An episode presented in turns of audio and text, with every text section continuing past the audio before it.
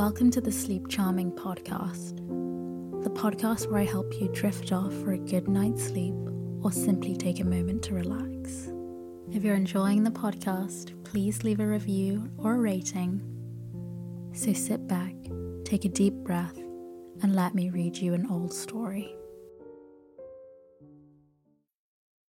In the fair land of Nova Scotia, a maritime province, there is a ridge called North Mountain, overlooking the Bay of Fundy on one side and the fertile Annapolis Valley on the other.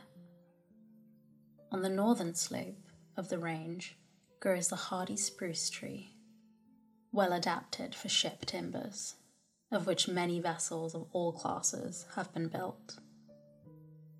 The people of this coast, hardy, robust, and strong, are disposed to compete in the world's commerce, and it is nothing against the master mariner if the birthplace mentioned on his certificate be Nova Scotia. I was born in a cold spot on the coldest North Mountain on a cold February 20th. Though I am a citizen of the United States, a naturalized Yankee if it may be said that Nova Scotians are not Yankees in the truest sense of the word. On both sides, my family were sailors. And if any Slocum should be found not seafaring, he will show at least an inclination to whittle models of boats and contemplate voyages.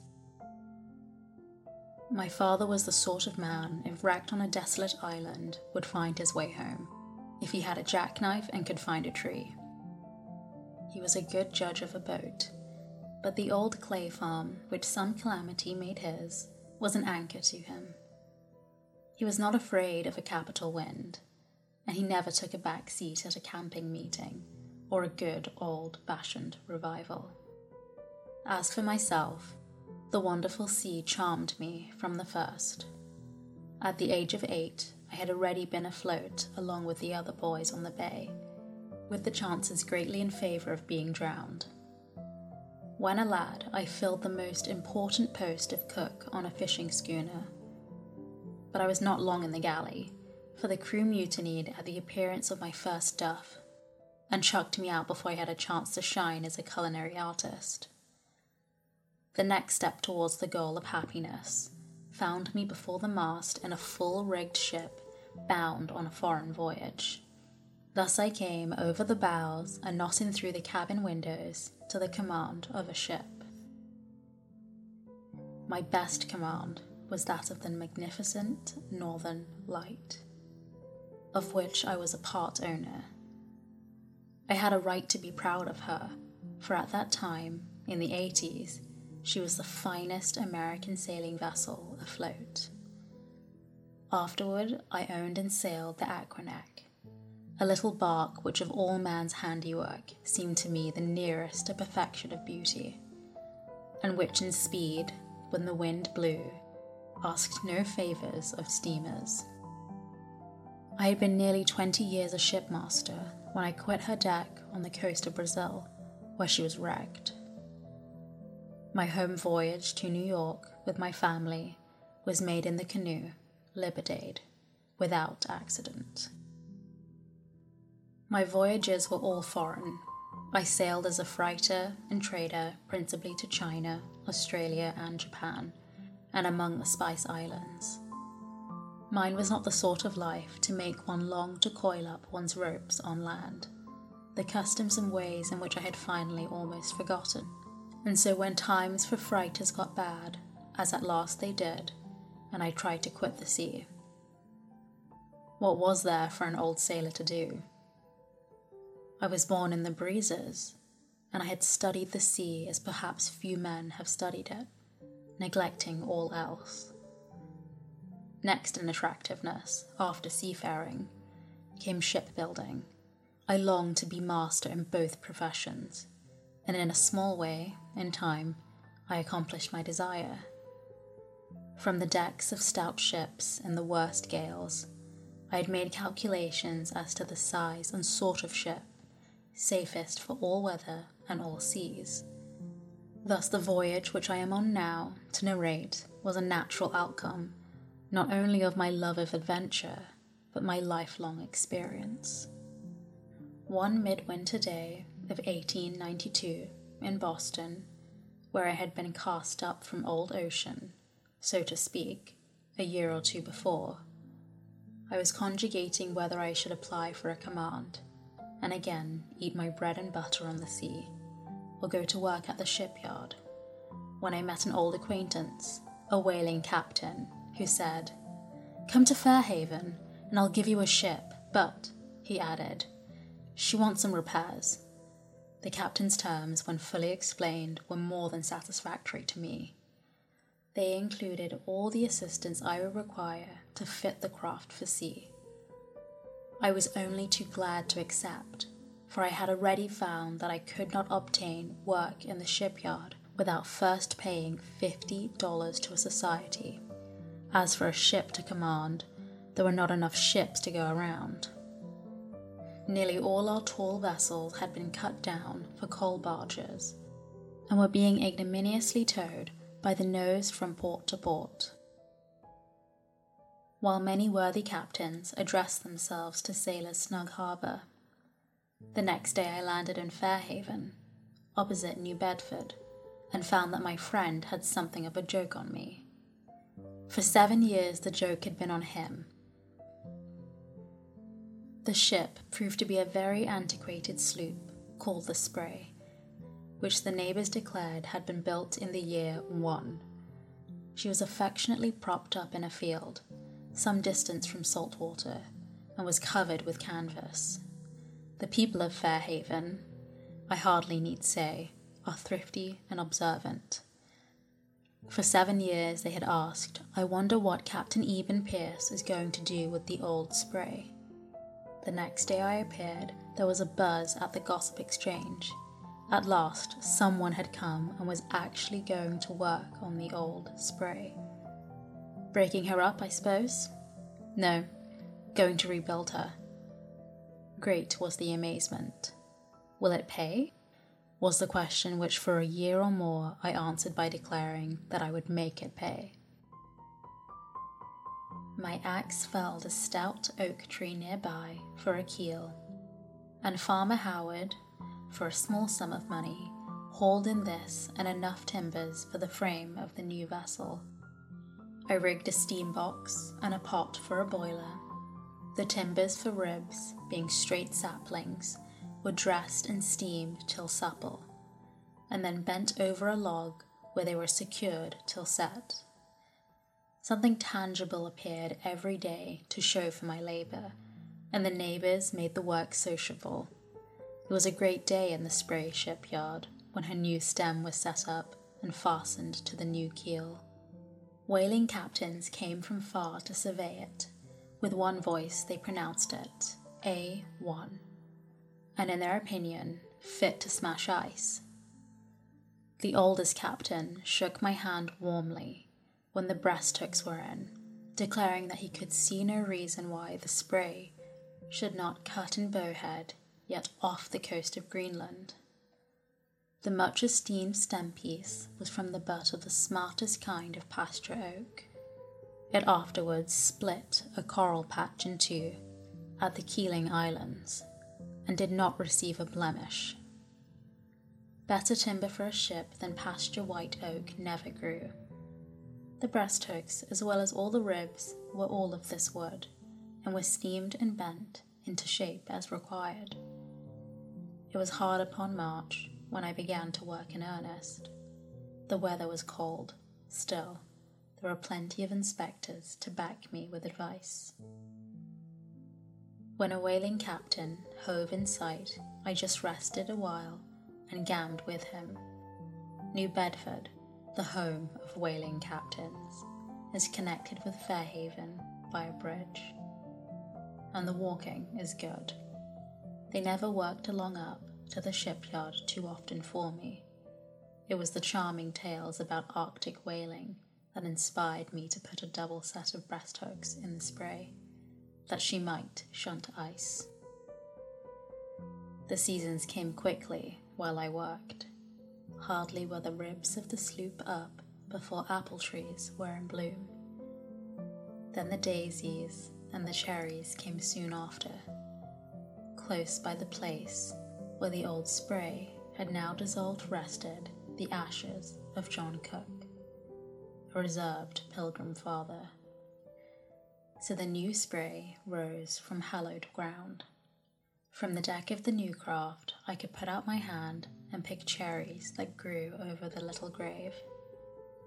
The planks for the new vessel, which I soon came to put on, were of Georgian pine, an inch and a half thick. The operation of putting them on was tedious, but when on, the caulking was easy. The outward edges stood slightly open to receive the caulking but the inner edges were so close that I could not see daylight between them. All the butts were fastened by through bolts, with screw nuts tightening them to the timbers, so that there would be no complaint from them. Many bolts with screw nuts were used in other parts of the construction, in all about a thousand. It was my purpose to make the vessel stout and strong. Now, it is a law in Lloyd's that the Jane repaired all out in the old until she's entirely new is still the Jane. The spray changed her being so gradually that it was hard to say at what point the old died and the new took birth, and it was no matter. The bulwarks I built up of white oak stanchions, 14 inches high, and covered with 7 8 inch white pine, the stanchions mortised through a two inch covering board. I caulked with thin cedar wedges. They have remained perfectly tight ever since. The deck I made of one and a half inch by three inch white pine spiked to beams, six by six inches, of yellow or Georgia pine, placed three feet apart. The deck enclosures were one over the aperture of the main hatch, six feet by six, for a cooking alley, and a trunk further aft, about ten feet by twelve, for a cabin. Both of these rose about three feet above the deck and were sunk sufficiently into the hold to afford headroom. In the spaces along the sides of the cabin, under the deck, I arranged a berth to sleep in and shelves for small storage, not forgetting a place for the medicine chest. In the midship hold, that is, the space between the cabin and galley, under the deck was room for provisions of water, salt beef, etc., ample for many months. The hull of my vessel being now put together as strongly as wood and iron could make her, and the various rooms partitioned off, I set about caulking ship. Grave fears were entertained by some that at this point I should fail. I myself gave some thought to the advisability of a professional caulker. The very first blow I struck on the cotton with my caulking iron, which I thought was right many others thought wrong. It'll crawl, cried a man from Marion, passing with a basket of clams on his back. It'll crawl, cried another from West Island, when he saw me driving cotton into the seams. Bruno simply wagged his tail. Even Mr. Ben Jay, a noted authority on whaling ships, whose mind, however, was said to totter, asked rather confidently if I did not think it would crawl. How fast will it crawl? cried my old captain friend, who had been towed by many a lively sperm whale. Tell us how fast, he cried, that we may get into port in time. However, I drove a thread of oakum on top of the cotton, as from the first I had intended to do. And Bruno again wagged his tail. The cotton never crawled. When the caulking was finished, two coats of copper paint were slapped on the bottom. Two of white lead, the rudder was then shipped and painted, and on the following day, the spray was launched. As she rode at her ancient rust eaten anchor, she sat on the water like a swan. The spray's dimensions were, when finished, 36 feet 9 inches long, all over, 14 feet 2 inches wide, 4 feet 2 inches deep in the hold. Her tonnage being 9 tons net and 12 and 71 hundredths tons gross. Then the mast, a smart New Hampshire spruce, was fitted, and likewise all the small appurtenance necessary for a short cruise. Sails were bent, and away she flew with my friend Captain Pierce and me, across Buzzards Bay on a trial trip, all right. The only thing that now worried my friends along the beach was will she pay? The cost of my new vessel was $553.62 for materials and 13 months of my own labour. I was several months more than that at Fairhaven, for I got work now and then on an occasional whale ship fitting farther down harbour, and that kept me the overtime. I spent a season in my new craft fishing on the coast, only to find that I had not the cunning properly to bait a hook. But at last the time arrived to weigh anchor and get to sea in earnest. I had resolved on a voyage around the world, and as the wind on the morning of April 24th, 1895, was fair at noon, I weighed anchor, set sail, and filled away from Boston, where the spray had been moored smugly all winter. The twelve o'clock whistles were blowing just as the sloop shot ahead under full sail. A short board was made upon the harbour on the port tack. Then, coming about the stood seaward, with her boom well off to port, and swung past the ferries with lively heels, a photographer on the outer pier at East Boston got a picture of her, her flag at the peak throwing its fold clear. A thrilling pulse beat high in me. My step was light on the deck in the crisp air. I felt that there could be no turning back, and that I was engaging in an adventure, the meaning of which I thoroughly understood. I had taken little advice from anyone, for I had a right to my own opinions in matters pertaining to the sea. That the best of sailors might do worse than even I alone was borne in upon me not a league from Boston docks, where a great steamship, fully manned, officered, and piloted, lay stranded and broken. This was the Venetian. She was broken completely in two over a ledge. So, in the first hour of my lone voyage, I had proof that the Spray could at least do better than this full handed steamship, for I was already farther on my voyage than she. Take warning, Spray, and have care, I uttered out loud to my bark passing fairy like silently down the bay. The wind freshened, and the spray rounded Deer Island light at the rate of seven knots. Passing it, she squared away direct for Gloucester to procure there some fishermen's stores. Waves dancing joyously across Massachusetts Bay met her coming out of the harbor to dash them into myriads of sparkling gems that hung about her at every surge. The day was perfect, the sunlight clear and strong. Every particle of water thrown into the air became a gem, and the spray, bounding ahead, snatched necklace after necklace from the sea, and as often threw them away.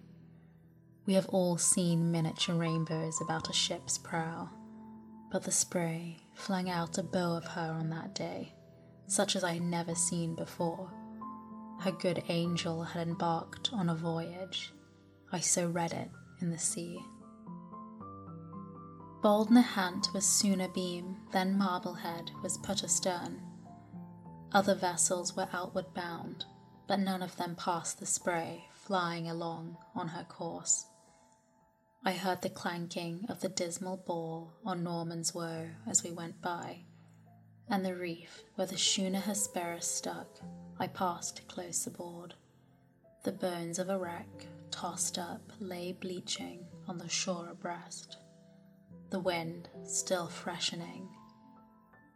I settled the throat of the mainsail to ease the sloop's helm, for I could hardly hold her before it with the whole mainsail.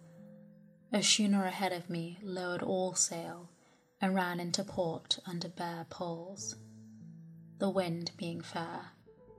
As the spray brushed by the stranger, I saw that some of his sails were gone, and much broken canvas hung in his rigging from the effects of a squall.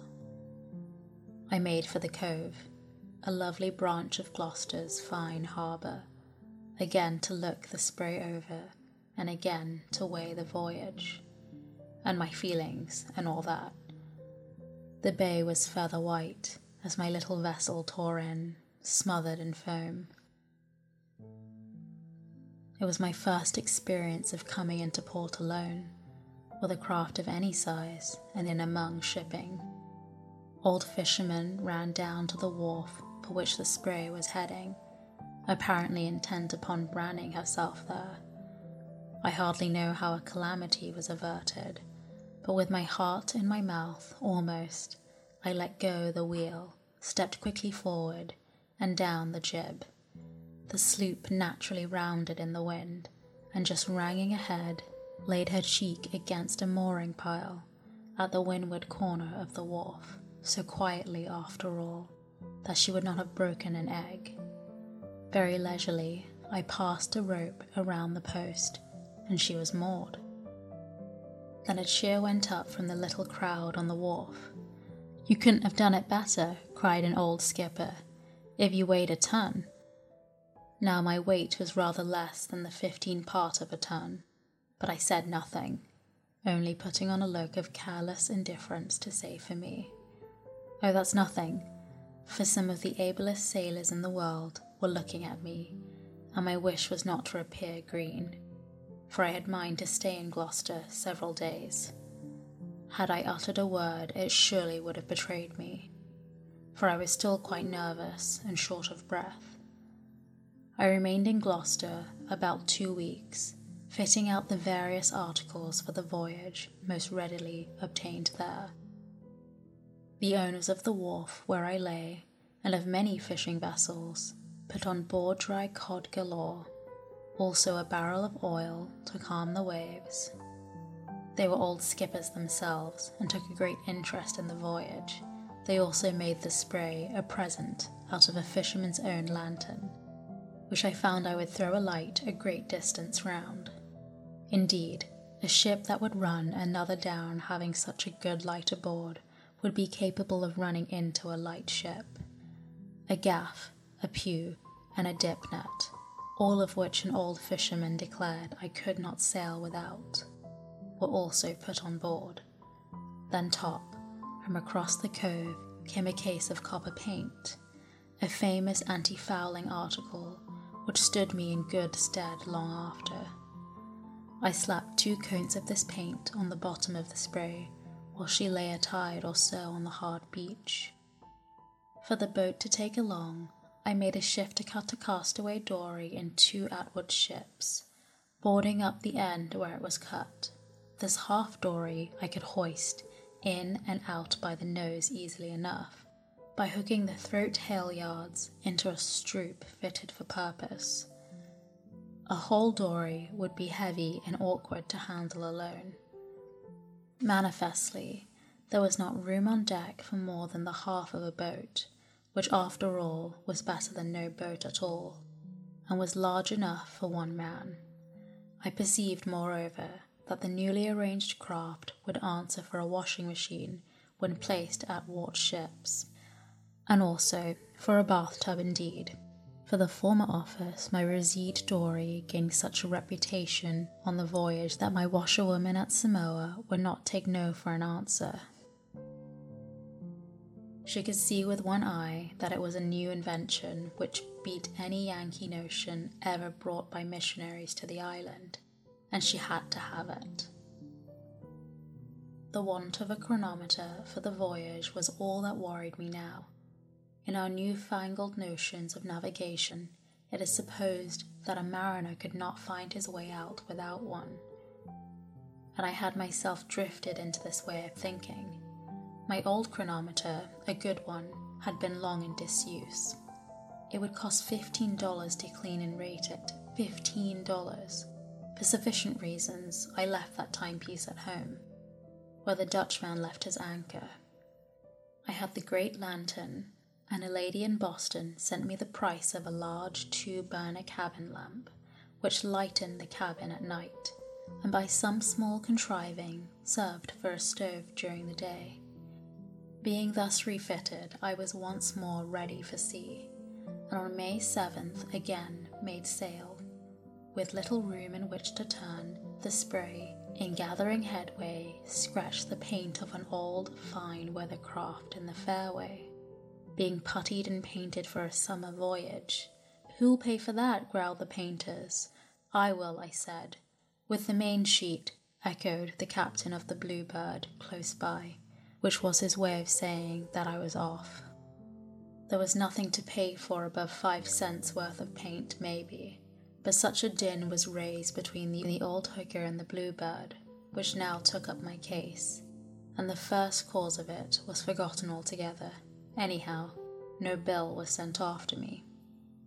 The weather was mild on the day of my departure from Gloucester.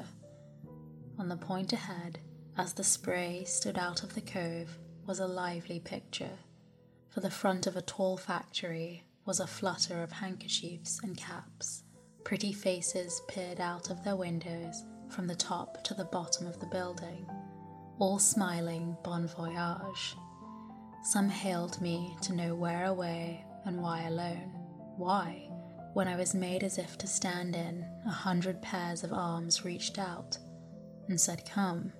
But the shore was dangerous. The sloop worked out of the bay against a light southwest wind, and about noon squared away off Eastern Point, receiving at the same time a hearty salute, the last of many kindnesses, to her at Gloucester. The wind freshened off the point and skipping along smoothly. The spray was soon off Thatcher's Island lights, thence shaping her course east by compass to go north of Cash's Ledge and the Amen Rocks. I sat and considered the matter all over again, and asked myself once more whether it were best to sail beyond the ledge and rocks at all I had only said that I would sail around the world in the spray, dangers of the sea excepted, but I must have said it very much in earnest. The charter party with myself seemed to bind me, and so I sailed on. Toward night, I hauled the sloop to the wind and baited a hook, sounded for bottom fish in thirty fathoms of water on the edge of Cash's Ledge with fair success, I hauled till dark, landing on deck three cod and two haddocks, one hake, and best of all, a small halibut, all plump and spry. This I thought would be the place to take in a good stock of provisions above what I already had. So I put out a sea anchor that would hold her head to windward, the current blowing southwest against the wind. I felt quite sure I would find the spray still on the bank or near it in the morning. Then, straddling the cable and putting my great lantern in the rigging, I lay down for the first time at sea alone, not to sleep, but to doze and to dream. I had read somewhere of a fishing schooner hooking her anchor into a whale and being towed a long way and at great speed this was exactly what happened to the spray in my dream. I could not shake it off entirely when I awoke and found that it was the wind blowing and the heavy sea now running that had disturbed my short rest. A scud was flying across the moon. A storm was brewing, indeed. It was already stormy. I reefed the sails, then hauled in my sea anchor, and setting what canvas the sloop could carry, headed her away for Monhegan Light, which she made before daylight on the morning of the 8th. The wind being free, I ran on into Round Pond Harbour, which is a little port east from Pemaquid. Here I rested a day while the wind rattled among the pine trees on shore. But the following day was fine enough, and I put to sea, first writing up my log from Cape Ann, not omitting a full account with my adventure with the whale. The spray, heading east, stretched along the coast among many islands and over a tranquil sea. At evening of this day, May 10th, she came up with a considerable island, which I shall always think of as the island of frogs, for the spray was charmed by a million voices.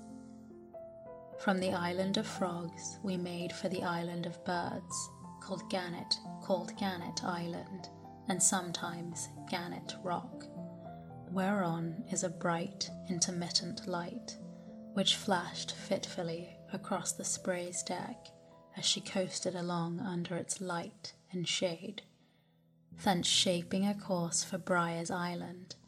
I came among vessels the following afternoon on the western fishing grounds, and after speaking a fisherman at anchor, who gave me a wrong course, the spray sailed directly over the southwest ledge through the worst tide race in the Bay of Fundy and got into Westport Harbour in Nova Scotia, where I had spent eight years of my life as a lad. The fisherman may have said east southeast, the course I was steering when I hailed him, but I thought he said east northeast, and I accordingly changed it to that. Before he made up his mind to answer me at all, he improved the occasion of his own curiosity to know where I was from, and if I was alone, and if I didn't have no dog nor no cat. It was the first time in all my life at sea that I had heard a hail for information answered by a question. I think the chap belonged to the foreign islands. There was one thing I was sure of, and that was that he did not belong to Brier's Island, because he dodged a sea that slooped over the rail, and stopping to brush the water from his face, lost a fine cod which was about his ship. My islander would not have done that, it is known that at Brier Island, fish or no fish on his hook never flinches from a sea. He just tends to his lines and hauls or soars. Nay, have I not seen my old friend Deacon W.D., a good man of the island, while listening to a sermon in the little church on the hill, reach out his hand over the door of his pew and jig imaginary squid in the aisle? to the intense delight of the young people who did not realize that to catch good fish, one must have good bait, the thing most on Deacon's mind. I was delighted to reach Westport. Any port at all would have been delightful after the terrible thrashing I got in the fierce southwest rip, and to find myself among old schoolmates now was charming. It was the 13th of the month, and 13 is my lucky number, a fact registered long before Dr. Nansen sailed in search of the North Pole with his crew of 13. Perhaps he had heard of my success in taking a most extraordinary ship successfully to Brazil with that number of crew. The very stones on Brier's Island I was glad to see again, and I knew them all the little shop round the corner, which for 35 years I had not seen, was the same, except that it looked a deal smaller. It wore the same shingles, I was sure of it. For did not I know the roof where we boys, night after night, hunted for the skin of a black cat to be taken on a dark night to make a plaster for a poor lame man? Lowry, the tailor, lived there when boys were boys. In his day, he was fond of the gun. He always carried his powder loose in the tail pocket of his coat. He usually had in his mouth a short dudeen, but in an evil moment he put the dudeen, lighted, in the pocket among the powder. Mr. Lowry was an eccentric man.